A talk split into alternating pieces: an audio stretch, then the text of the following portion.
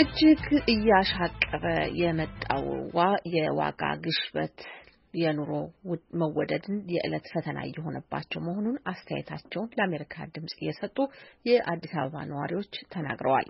በሀገሪቱ እየታየ ያለው የኑሮ ውድነት መንስኤዎች የኮቪድ-19 ወረርሽኝና ሀገሪቱ የገባችበት ጦርነት መሆናቸውን የአዲስ አበባ ዩኒቨርስቲ መምህር የሆኑት የምጣኔ ሀብት ባለሙያው ዶክተር ብርሃኑ ደኑ ገልጸዋል። ቀውሱን ለመቆጣጠር መንግስት የተለያዩ ምጣኔ ሀብታዊ የእርምት እርምጃዎችን እየወሰደ መሆኑን ተገልጿል። ፀሐይ ዳምጠው ተጨማሪ አላት።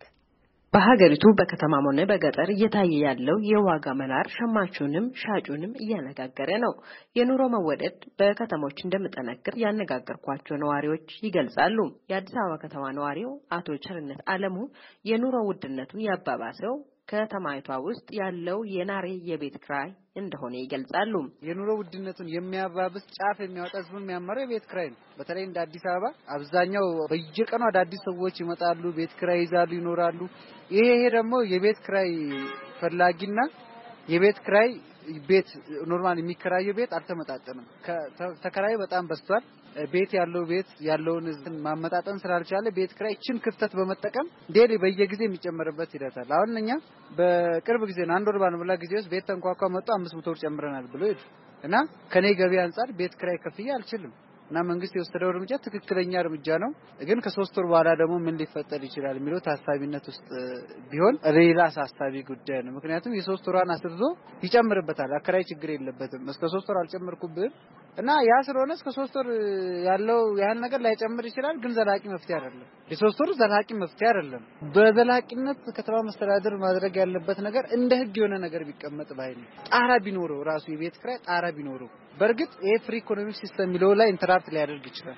ቢሆንም ግን ያንን ተፈርቶ ዝም ተብሎ ከሚለቀቅ የተወሰነ ማዕቀብ አሁን እስከ 3 ወር ድረስ የተባለው ማዕቀብ አይደለ ዘላቂ ማዕቀብ ቢደረግ። ምክንያቱም የቤት ክራይ አሁን እዛ ጋር የሆነ ሰው ተከራይቶ የሆነ ነገር ይሰራል እንበል ምግብ ቤት ይከፍታል። ቤት ክራይ ሲጨምርበት ምን ያደርጋል? እሱ ምግቡ ላይ ነው የሚጨምሩ።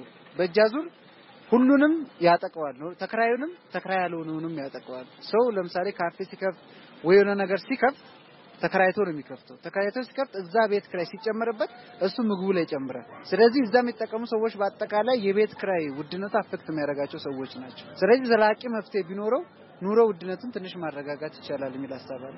አሁን እየታየ ያለውን የኑሮ ንረትና እየሰጡ ያሉትን አገልግሎት በተመለከተ የሆቴል ባለቤት የሆኑት ወይዘሮ ወደረ ምረቱ እንዲህ ያስረዳሉ። ዓለም ዝሩኩን ለባይ ነማረከታሲ ነማገድሲ አሁን ያለው የኑሮ ውድነት በጣም ያሳዝናል። ሁሉም ሸቀጦች እየናሩ ነው። ከሀገር ውስጥም ሆነ ከውጭ ተመርተው የሚገቡ ምግቦች ዋጋቸው የማይቀመስ ሆኗል። እኔ አሁን ሆቴል አለኝ። የተለያዩ አገልግሎቶችን ነው የምሰጠው። ነገር ግን ከገበያ ገዝቼ ለተጠቃሚ የማቀርበው ምግብም ሆነ መጠጥ በአጠቃላይ በሚሰጠው አገልግሎት ላይ በጣም ችግር እየገጠመኝ ነው። ዋጋ መጨመር አልችልም። መንግስት ክትትል ያደርጋል። በሌላ በኩል ተገልጋዮችም ወገኖቻችን ናቸው። ገንዘቡን ከየት ያመጣሉ? ግራ የሚያጋባ ሁኔታ ውስጥ ነው ያለሁት። ስራውን እንዳላቆም የባንክ ዕዳ፣ የሰራተኛ ደሞዝ፣ የመንግስት ግብር ያሳስበኛል። ብቻ ብዙ ችግሮች አሉብኝ። በሌላ በኩል መንግስት እየወሰደ ያለው እርምጃ ቀጣይነትና ተከታታይነት ቢኖረው የኑሮ ውድነቱን ሊያረጋጋ ይችላል ብላ እንደምታስብ ሌላዋ የከተማይቱ ነዋሪ ወይዘሪት አለምነሽ አሰፋ ትናገራለች። ተከራይ ነኝ እና መንግስት የጣለው ገደብ በጣም ደስ የሚል ነገር ነው። በጣም ደስ ብሎናል። ምክንያቱም አሁን ኑሮ በጣም እየተወደደ ባለበት ጊዜ እንደዚህ አይነት ገደብ መጣሉ በጣም ትልቅ አድቫንቴጅ ነው በተለይ ለተከራዮች። ምክንያቱም በየጊዜው በየወሩ በየ3 ወሩ ነው ቤት ክራይ ጨምሩ ምንባለው እና አሁን ያለውን የኑሮ ውድነትን ለማረጋጋት አንድ መፍትሄ ነው ብዬ ነው ማስበው። አሁን መንግስት ፊቱን ያዞረው አገራችን ላይ ብዙ ችግሮች ተጋርጠውብናል። ትኩረቱን ወደዛ ባደረገበት ወቅት ወደዚህ ደግሞ ወደ ኑሮ ውድነቱ ፊቱን አዞሮ ቤት ክራይ እንዲረጋጋ የጣለው ገደብ በጣም ደስ የሚል ነገር ነው። የምጣኔ ሀብት ምሁር የአዲስ አበባ ዩኒቨርስቲ መምህር ዶክተር ብርሃኑ ደኑ የዋጋ ግሽበቱ መንስኤዎች አንድም የኮቪድ-19 ወረርሽኝ ያስከተለው ችግር እንደሆነ ጠቅመው ዋነኛው ግን በሰሜን የሀገሪቱ ክፍል የተከሰተው ጦርነት እንደሆነ ተንትነዋል። አንደኛ ግጭት በሚኖርበት ጊዜ ኢኮኖሚውን እንደሚያዳክም ነው። ኢንቨስትመንትን ያቀጭጫል። ያው ምርትን እንደሚገባ እንዳይመረት እንቅፋት ይፈጥራልና እነዚህ ነገሮች ተደማምረው እንግዲህ የችግሩ መንስኤ ሰላም እጦት ነው። ከቅርብ ግብዳት በተለይም ከአንድ ዓመት ወዲህ ይፋ የሆነ ከፍተኛ የጦርነት በሰሜኑ የአገሪቱ ክፍልና የፌደራል መንግስት መካከል ከፍተኛ ግጭት ተፈጠረ እና በዚህ ምክንያት እንግዲህ ኢኮኖሚው ላይ አሉታዊ ተጽዕኖ አሳድሯል። ምክንያቱም በልማት ላይ የተወሰነ ተጽዕኖ ያሳድራል ጦርነት፣ ውጊያ፣ ግጭት። ምክንያቱም የተፈናቀሉ ዜጎችን መልሶ ለማቋቋምና ለመመገብ ከፍተኛ ወጪ ይጠይቃል። እንደገና ደግሞ አሁን የሚደረገውን ህግን ለማስከበር መንግስት የገባበትን ጦርነት ለዛ ከፍተኛ ወጪ ያስፈልጋል። በሎጂስቲክ ከፍተኛ ወጪ ይጠይቃል። እንደገና ደግሞ ይሄ ሁሉ በልማት ላይ አሉታዊ ተጽዕኖ አለው። በምርት ላይ ከፍተኛ ተጽዕኖ አለው። ስለዚህ አቅርቦት እየተዳከመ ይሄዳል። ከፍላጎቱ ጋር አይመጣጠንም። በዚህ ጊዜ ከፍተኛ የሆነ የዋጋ ንረት እና ኢንፍሌሽን የምንለው ነገር ያስከትላል። አክሎ መፍትሄ ነው ያሉትን ሙያዊ ምክር ለግሰዋል ዶክተር ብርሃኑ።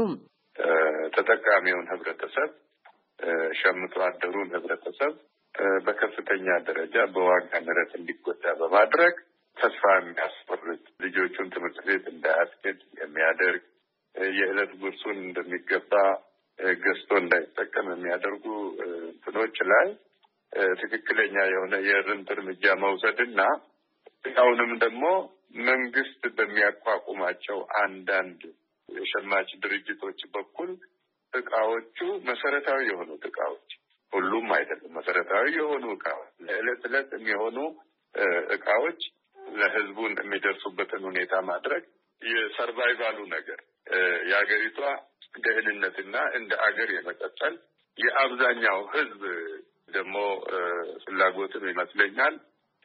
ይሄን እርምጃ መውሰዱ ትክክልና ተገቢ ነው የሚመስለው። መንግስት የዋጋ ግሽበትን ለመቆጣጠር በሚል ያሰባቸውን እርምጃዎች ሰሞኑን በተለያዩ የአገሪቱ አካባቢዎች በመውሰድ ላይ እንደሚገኝ አስታውቋል። እናም በአዲስ አበባ ከተማ የኢኮኖሚ አሻጥር ሲሰሩ ነበር የተባሉ 1886 የንግድ ድርጅቶች መታሸጋቸው፣ የንግድ ህግ ውጪ ሲሰሩ ነበር የተባሉ 657 ድርጅቶችን የንግድ ፍቃዳቸው መሰረዛቸው የተገለጸ ሲሆን በ64 ድርጅቶች ላይ ደግሞ የወንጀል ክሶች እንዲመሰረቱ መወሰኑን የከተማይቱ ንግድ ቢሮ ሰሞኑን ባወጣው መግለጫ አስታውቋል። ከአዲስ አበባ የንግድ ቢሮ ሰፋ ያለ መረጃ ለማግኘት ጥረት እያደረኩ ነው። ባገኘሁት ጊዜ ተጨማሪ ዝርዝር ይዤ እመለሳለሁ። ለአሜሪካ ድምፅ ጸሐይ ዳምጠው ከአዲስ አበባ።